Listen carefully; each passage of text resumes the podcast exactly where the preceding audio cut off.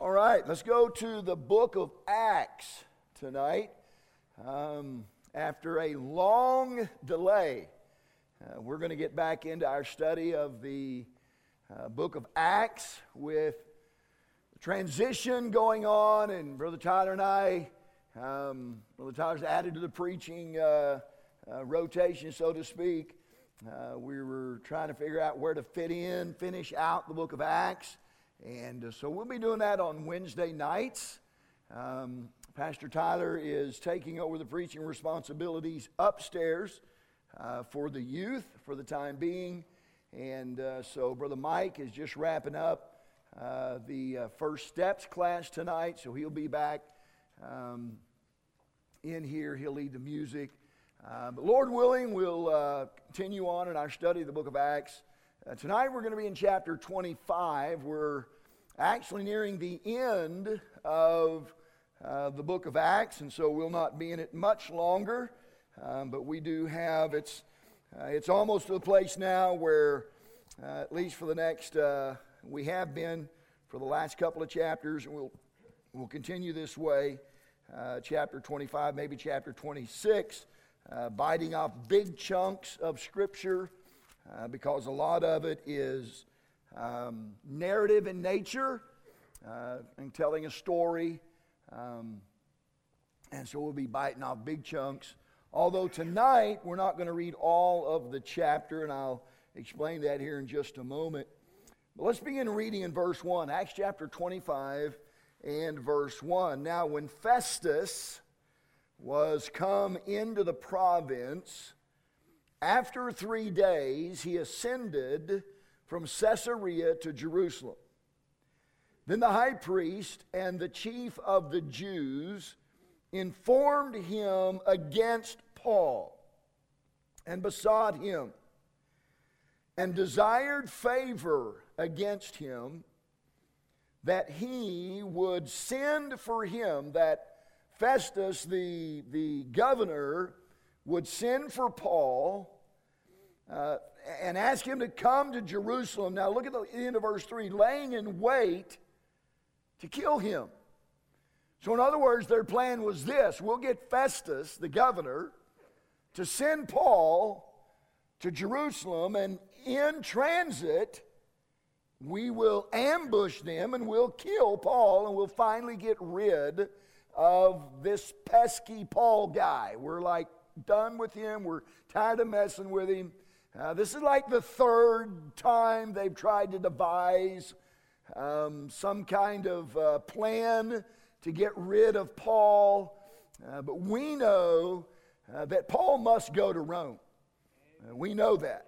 And he's going to get there, and it's not going to be easy. Um, but God's going to get him there. And so this, this plan was foiled. We don't know how. Um, we don't know why Festus chose not to do what they asked him to do. Maybe it was just because he didn't want to. Maybe it was because he had found out about this plan. We really don't know. Um, but it didn't work out for him.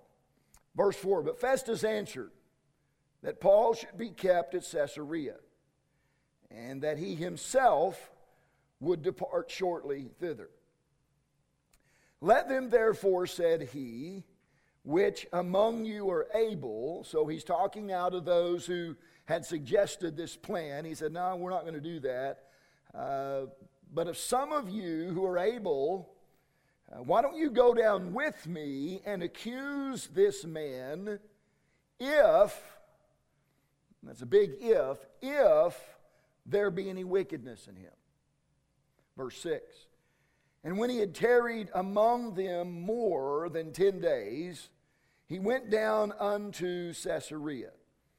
And the next day, sitting on the judgment seat, commanded Paul to be brought. And when he was come, the Jews which came down from Jerusalem, so evidently some of them did come with Festus, and they stood round about and laid many and grievous complaints against Paul, which they could not prove.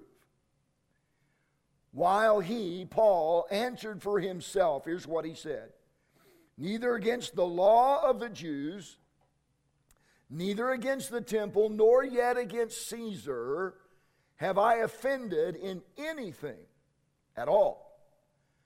But Festus, willing to do the Jews a pleasure, answered Paul and said, Wilt thou go up to Jerusalem and there be judged of these things before me?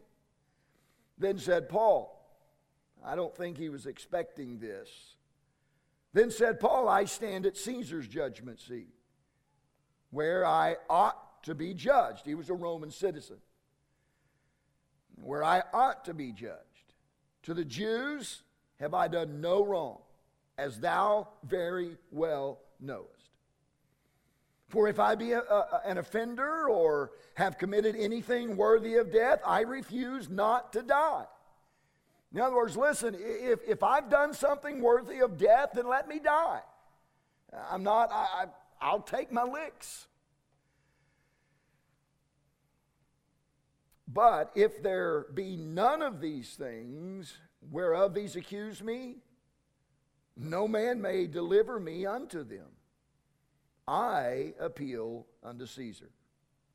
Then Festus, verse 12, then Festus, when he had conferred with the council, answered, Hast thou appealed unto Caesar?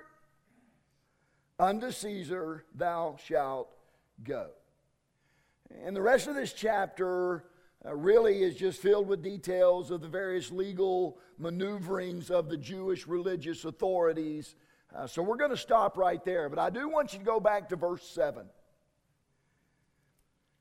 And when he was come, the Jews which came down from Jerusalem stood round about and laid many and grievous complaints against Paul. Look at this again, which they could not prove. In the early morning hours of October the 4th, 1980, a young nursing student who was brutally murdered in the Chicago suburb of Oak Park. Following the advice of well meaning friends, a man by the name of, of Steve Linscott, who was a student at that time at Emmaus Bible College, told police about a dream that he had had the night of the crime. Oak Park police later arrested him, interpreting his dream account as the roundabout confession of a psychopathic killer. Later, a jury found Linscott guilty, and he was sentenced to 40 years in prison. There was just one problem Linscott was innocent.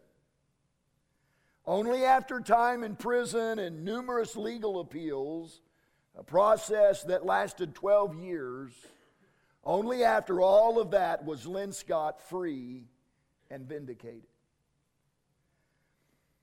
One can only imagine the challenges those years brought to Mr. Linscott as he was separated from his wife, he was separated from his children, except for a, a few brief visits along the way. No doubt there were probably times when he was wondering, well, if I wouldn't have said anything, I wouldn't have talked about that stupid dream, none of this would have happened. I just brought all of this upon myself. No doubt he was a believer. He was going to a Bible college. And so we probably wondered at times, why is God allowing this to happen? Not to mention surviving prison violence. I mean, those were no doubt tough years, no doubt. And yet, years of growth and growing awareness of the goodness of God. In Linscott's words, he, he said this I have come to realize that we cannot judge God's purposes, nor where He places us, nor why He chooses one path for our lives as opposed to another. The Bible itself is replete with accounts of divine action or inaction. That does not seem fair. That does not make sense, except when viewed in light of God's perfect plan. Thousands of Egyptian children were massacred while a baby named Moses was spared. Jacob was a liar and a thief. And yet it was he, not his faithful brother Esau, who received the blessing of their father Isaac and of God. On one level, it makes no sense that God would allow his son to die for the sins of humankind. But God has a plan, a perfect plan. With the Lord's help, I want to preach to you tonight from this chapter under this title Life isn't fair, but God is faithful. Life isn't fair, but God is faithful. And in essence, I think that's what Mr. Linscott was saying. Life isn't always fair, but God is always faithful. As we look at this particular part of, of Paul's life, and, and I know it's been, a, it's been a, a month or better since we've studied anything about the life of Paul. But as you look at this particular part of his life, up to this point, he has experienced a lot of injustice. He has encountered a lot of, of unfairness. If you go back to chapter 24, we read where Felix, who was the governor at that time, kept Paul in jail for two years in hopes of extracting a bribe as a matter of fact, it says at the end of that chapter that he called Paul to him and had numerous conversations with Paul, all in hopes of, uh, of maybe Paul uh, trying to in, in, induce a bribe and saying, Listen, I'll do this or I'll give you this if you just get me out of here. But it was all to no avail because Paul's level of integrity was far too high for that to happen here in chapter 25. We read uh, again of how the Jews laid many grievous eh, or many, uh, laid many and grievous complaints against Paul, but they couldn't prove any of them. They didn't have any proof. They were just leveling all of these charges and all of these accusations, but not one thread of evidence. Now, how many, would you, how many of you would agree with me tonight that that's not fair? I mean, you read about this section of Paul's life, and, and, and the Bible screams unfair, unjust, not right. But at the same time, how many would agree tonight that life being unfair is just part of living in a fallen, sinful world? Yeah, it is. So, what do we do about it? How do we handle life when it's unfair and unjust in the situations that we have to face? Maybe at work, maybe at school, um, wherever, maybe church, I don't know. But when life just doesn't seem fair, when things just aren't right, how, how do we deal with that? How do we handle that? Well, the first thing I would suggest tonight is this accept reality. Life is not fair. and the sooner you and I embrace that truth, the better off we're going to be. Life just is not fair. Jesus himself said, And ye shall be hated of all men for my name's sake. And it doesn't seem fair that men would hate us just because we proclaim ourselves to be followers of Jesus Christ. Not fair. It's because life isn't fair. I think that, that Paul exhorted uh, Timothy to endure hardness as a good soldier of Jesus Christ.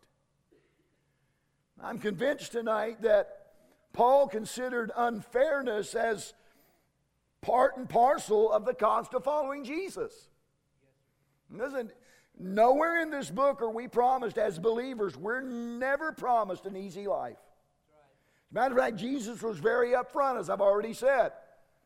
You, you sign on with Jesus, there are going to be some battles, there are going to be some struggles, there are going to be some things along the way that are going to be hard. I don't believe Paul expected anything less from a lost and sin filled world. But think about this tonight. What if God had been fair with us?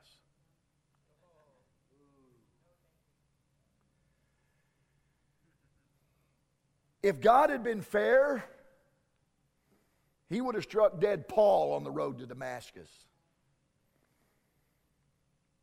Paul, Paul knew that. And in 1 Timothy chapter 1 and verse 13, he wrote this of himself, who was a blasphemer and a persecutor and injurious, but I obtained mercy. Was it fair that Paul, a, a blaspheming, dangerous persecutor, should receive mercy after all of the devastation and pain and sorrow that, that he had wreaked on the early church. You know his story. He was a persecutor of the church. The Bible says he wreaked havoc on believers hailing men and women, arresting and, and pulling away from their homes and their families and their children, men and women. Paul was standing there when they stoned Stephen. And so Paul admits that he was a that he was a bad, bad man. But he obtained mercy. Is that fair?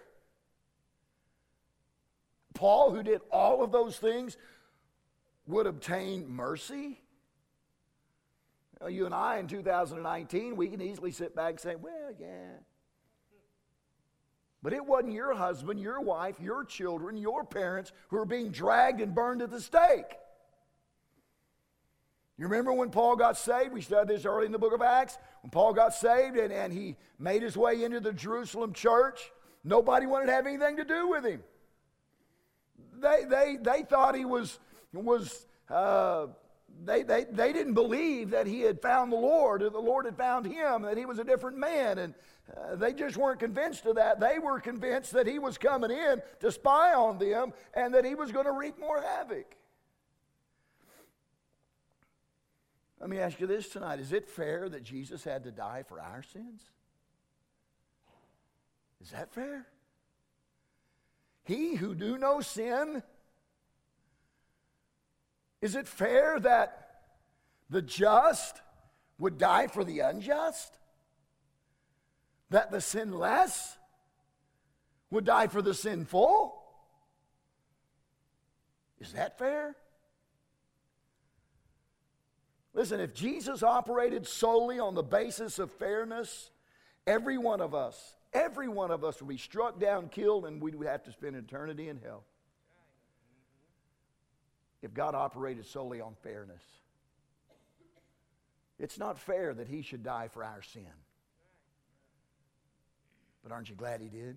Amen. Absolutely.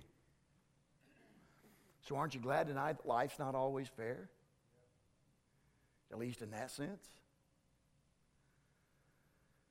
Aren't you glad tonight that God grants mercy and grace and forgiveness?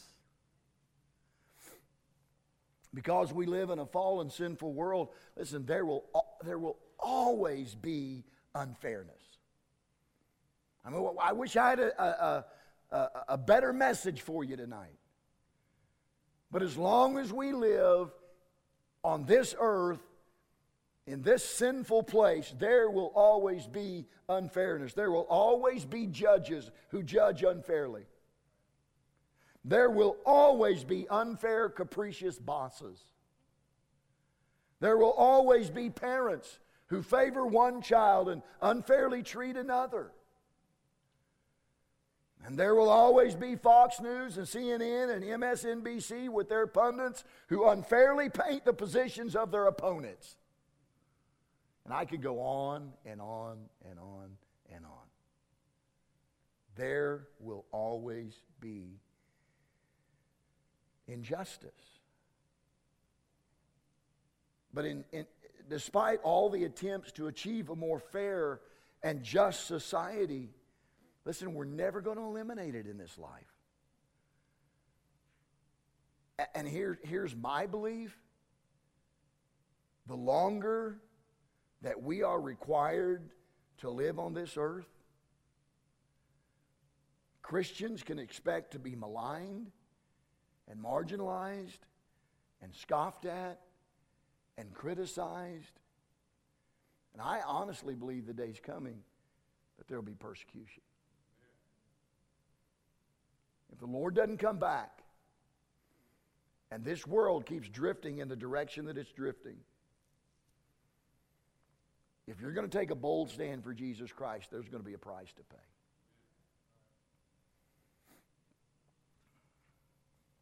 So, folks, here's a reality check tonight.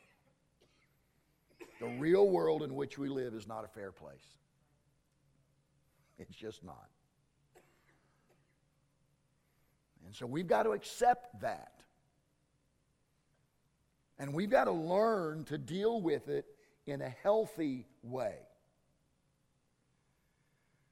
But not only must we accept that life is not always fair, we must also understand that in spite of life's unfairness, God is good and God is faithful. David cries in Psalm 86 5, For thou, O Lord, art good. In Psalm 119 and verse 68, he wrote this Thou art good and doest good. In spite of the unfairness of this world, to me anyway, it's good to know that our God never, listen, He never acts in a way that is inconsistent with His character. Amen. Never. He is always just and He is always good in everything that He does. He will never never treat us wrongly or without regard to what is best for us. And we may not always be able to wrap our minds around that. But we know it's true because we know the Word of God is true. It was Paul himself who wrote to the Romans and said, And we know we know that all things work together for good to them that love God, to them who are the called according to his purpose. Paul said, We know that. And remember, again, Paul wrote that. The Paul that we're talking about tonight, who is in prison, though they have no no evidence. They have no proof. Not one shred of, of fact. He's there because he's being treated unjustly and unfairly. Yet he wrote with his own hand, and we know that all things work together for good to them that love God, to them who are the called according to his purpose. One writer said this this is why Paul was able to deal with the constant injustices and unfairness in his life. He expected these things because Jesus had warned they would come. So when he faced situations that were unjust and unfair, He accepted them. And he pressed through them. Paul put his faith in God, whom he knew to always be just and good. And this act of surrender, I love the way he put that. This act of surrender, this surrendering ourselves to the truth of the Word of God, that He is always good and that He is always just, in spite of the injustice and unfairness that goes on uh, against us, God is still good and God is just. And He said, according, uh, and this act of surrender helped him to be able to deal with the injustices he experienced. So here's what that tells me tonight. We just have to come to the place in our life where we are resigned to that truth. God is good and God is faithful. And that He will never act in a way toward us that is inconsistent with His character or what is the best for us. Now, believe me. believe me. I don't see how some of the things that we've gone through or that you have gone through or are going through could possibly be what's best. I don't, I don't see that. But I don't see why a sinless Jesus would die for a sinful me. I don't get that either. But I put all of my faith and trust in the fact that he did. And it's like you've heard me say so many other times before we can't pick and choose which parts of the Bible we're going to put our faith in. We either put our faith in all of it or none of it. How many times you've heard me say this? All my eggs are in the Jesus basket. I don't have an egg in another basket anywhere of any kind. So if the bottom falls out of this Jesus basket thing, I'm in trouble. But I think I'm in good hands. I think I'm good. In light of the point that God is good and faithful in spite of life's unfairness, came across this devotion. It's from the little devotional. Some of you may have it or may have read it in the past, Our Daily Bread. This was uh, from December the 2nd, 2006. So many situations in life shout, not fair. I observe Christian couples who struggle to have babies while others are blessed with children and then abuse them. I look at families whose children are all alive and well while I go through life without one of mine. I see friends who long to serve God but can't because of health issues. It's then that I must go back to a basic truth. We are not the arbiters of fairness. God is. Can I read that again? We are not the arbiters of fairness. God is. And He knows far more than we do about His plans and His purposes. The question isn't about fairness.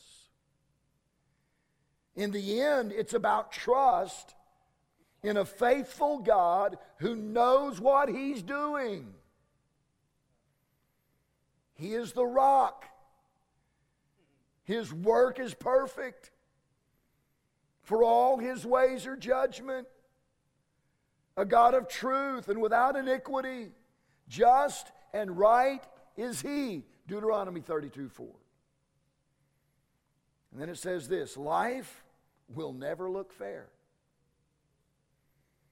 But when we trust God, we always know that He is faithful. In Hebrews chapter 13 and verse 8, Jesus makes this promise I will never leave thee nor forsake thee. So here's what that means tonight it means that He's ever near us, even in times of injustice. So we can rest assured tonight, He's going to do His part. Amen? God's going to do His part. God's going to do everything that He said He would do in His Word. The question tonight is will we do our part? Well, Pastor, what's our part? Our part is to rest our faith in Him because He's always good and always faithful. Now, let me uh, share a few things with you tonight about what to do when you're treated unfairly. What, what do we do when life's just not fair? When, when it's just not just? Based on what we read of Paul in these latter chapters of Acts and from what we read in what are normally referred to as his prison epistles or his the letters that he wrote from prison. Um, that would be the, the book of Ephesians, the book of Philippians, the book of Colossians, the little book of Philemon. They were all written from Rome. What we read here at the latter part of Acts and what we read in those books, here are some things that we can learn from Paul when it comes to dealing with unfairness. And here's the first one maintain your integrity. Paul maintained, he kept his integrity. As I mentioned earlier, I've mentioned a couple times already, Felix, Governor Felix, kept Paul in prison. He could have released him, but he kept him in prison for two more years hoping to get something from him. Well, if I can keep him here and make life miserable enough for him, then he's going to offer me some money. He's going to offer me something to let him out of here, so I'm just going to wait it out. But here's what we find Paul's actions were consistent with what he wrote to the churches at Colossae, what he wrote to the church at Ephesus, and what he wrote to the church of Philippi. And here's the sample of what he wrote to the Colossians. He wrote this that ye might walk worthy of the Lord unto all pleasing. And to the church at Ephesus, he wrote this I, therefore, the prisoner of the Lord, I think that's interesting. He didn't say, I, therefore, the prisoner of Rome, the prisoner of Caesar he recognized why he was in prison at Rome. It was of the Lord. He said, I'm the prisoner of the Lord. And thus such, he said, I beseech you, I beg you that ye walk worthy of the vocation wherewith ye are called. Ephesians 4 1. And in, in Philippians, only let your conversation, your, your manner of life, the way you live, he said, let it be as it becometh the gospel of Christ. So here's how Paul maintained his integrity through all of the injustices and all of the unfairness that, that he had to endure. Here's how he maintained his integrity he practiced what he preached, he walked worthy of the Lord. He lived his life in a way that was representative of the God that he loved and the Christ that he served. So when we find ourselves in a, in a, in a, a situation in life that just doesn't seem fair and, and doesn't seem just and doesn't seem right, God help us to maintain our integrity and live our life, even in those difficult times, in a way that represents Jesus Christ well. Secondly, Paul learned to be content. I'll not belabor this point. Brother Tyler did an excellent job Sunday night. But I will rehearse the verses that he used. Because here's what we need to understand. And again, Pastor Tyler brought this out Sunday night.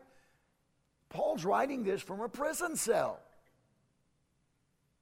I'm not going to ask you to raise your hand how many of you have ever been in prison, but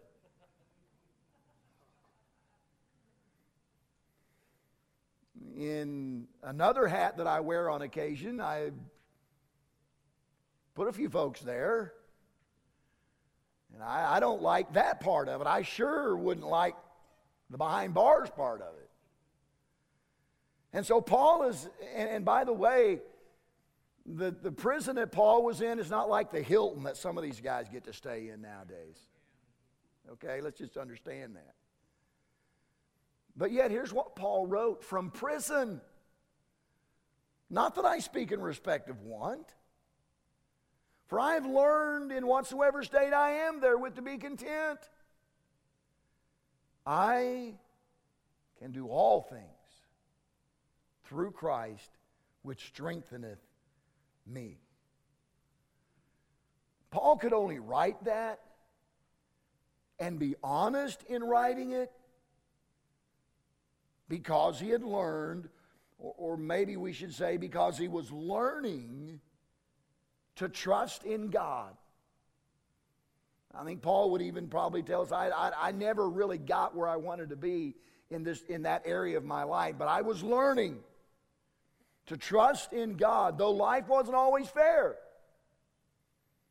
Because I knew this God was always good, and God was always faithful.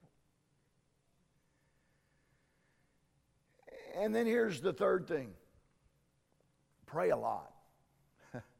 when you find yourself in a situation that is unjust and unfair, pray a lot. Now, I could take the next 10, 15 minutes and we could go through those prison epistles of Paul. And I could point out a number of scriptures and we could read them all where Paul prayed for these churches. And sometimes he even mentioned by name some specific people in those churches that he was praying for. We're not going to do that, but if you want to write these down, here's, here's three of them. I think, did I put them on there, Tammy? Did I not? Okay. Uh, write these down. Philippians chapter 1, verses 3 and 4. We're talking about the fact that Paul prayed a lot. Philippians 1, 3 and 4, uh, verses 3 and 4. Colossians chapter 1 verse 3. Verse, uh, verse 4 of Philemon, there's only one chapter there. Philemon 4. Now, church, here's the interesting thing about all the times that Paul talked about prayer. Now, again, stay with me. I, know I'm belaboring this point, but I want you to understand this. He was writing from prison, and he wasn't there because he was guilty of anything other than loving Jesus Christ and preaching the gospel. That's why he was there. He had not broken any law. He had not hurt anybody, had not damaged anything, not taken anybody's life. And you hear all the time, well, I'm, I'm innocent. Well, Paul really was. We read it. They had nothing against him. But here's what's interesting in all of these times that Paul prayed, he never one time asked for people to pray for his release or for justice or fairness. Not one time. Paul never said, and by the way, would you pray that I'd get out of this rat dump? Would you pray that I would get out of jail? Would you pray that I would get out of prison? Would you pray that somebody would bring some sense to these people, that they would be fair and that they would be just? In all of his prison praying, he never asked to be released or to be treated fairly or to be treated justly. Now, there was one time when he did pray for himself. It's in Ephesians chapter 6. And if you remember what's there in Ephesians chapter 6, he's talking about the armor of God, the helmet of salvation, breastplate of righteousness, sword of spirit, shield of faith, belt of truth, shoes of the gospel of peace, that praying on the armor of God. And then he comes down to the verses after that, and he asks for something specific.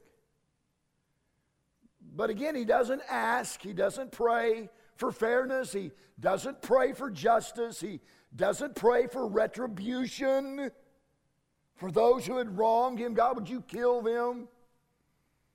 Those imprecatory prayers of David smashed their teeth. You know, over there in Psalms, he didn't pray any of that. God, would you make all their babies be born naked? Some of you get that. He didn't pray any of that. No retribution on those who had treated him unjustly or unfairly. Do you know what he prayed for? Check this out. He said, And pray for me that utterance may be given unto me, that I may open my mouth boldly to make known the mystery of the gospel, for which I am an ambassador in bonds, that therein I may speak boldly as I ought to speak. How incredible is that?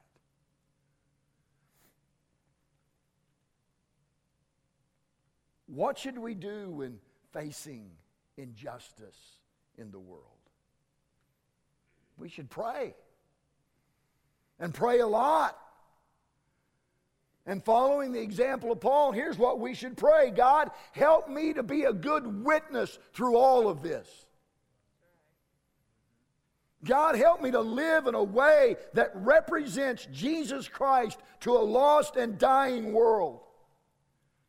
God, I'm not asking you to hurt anybody. I'm not asking you to make anything right. Here's what I'm asking you help me to be a witness. Now, am I the only one here tonight that thinks that's pretty convicting?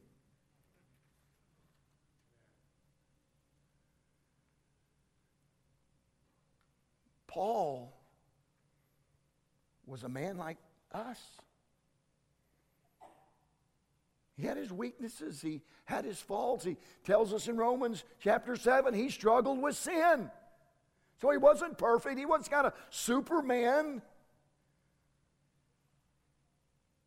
Yet, through all of the unfairness and all of the injustice, he said, God, just help me to be a good witness. And then understand this Paul refused to pity himself.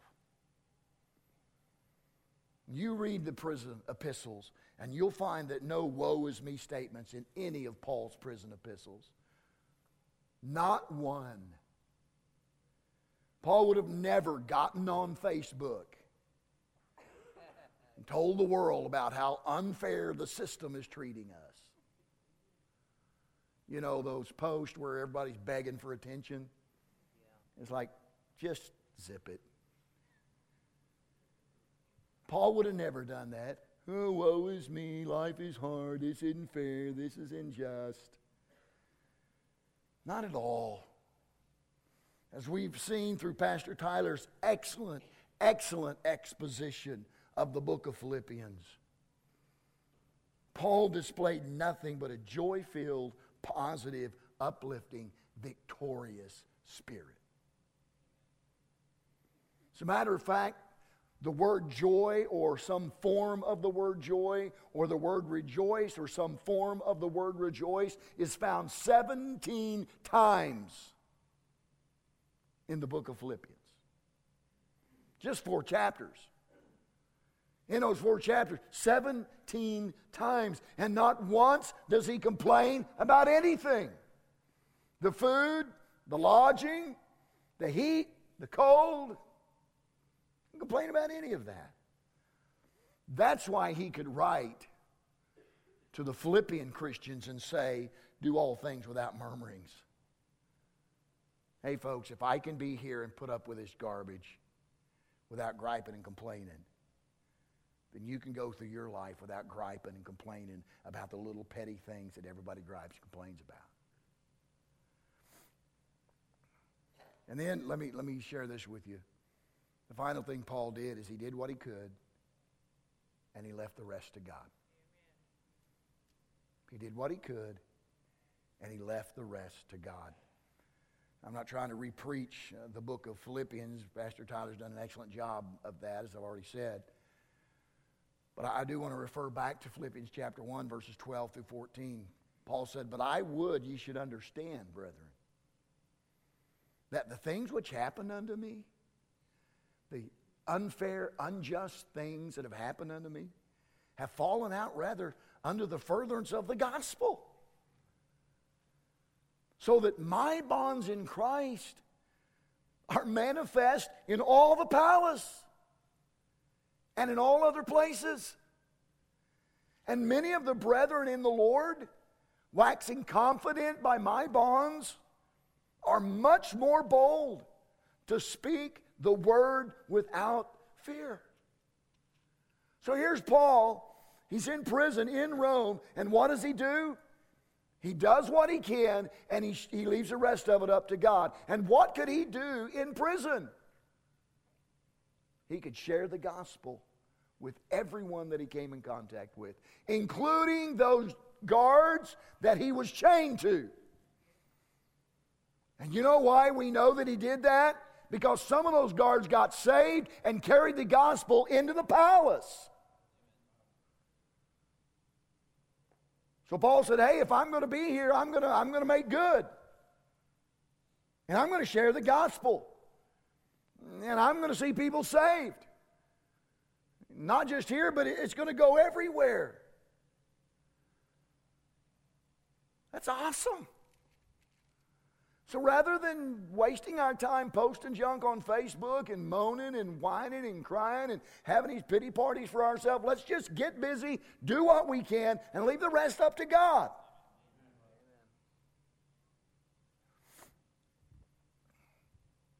I close, I want to share something with you that a pastor told a person who had given years of service to her local church and had suddenly been removed from her position. It doesn't say why, but she was removed from her position. The, pastor said the hurt was obvious and uh, deep as she shared with him how unfairly she felt she had been treated. And he said, This is what I did. I, I shared advice with her,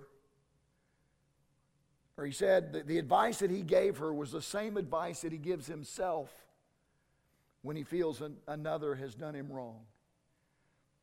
And here's what he said What happens in me is more important than what happens to me.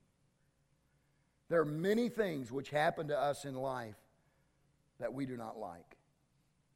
But we're really powerless most of the time to change our external circumstances.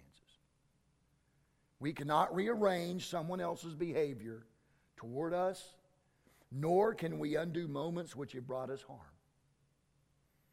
Our best recourse is to ask the Lord to change our inner life.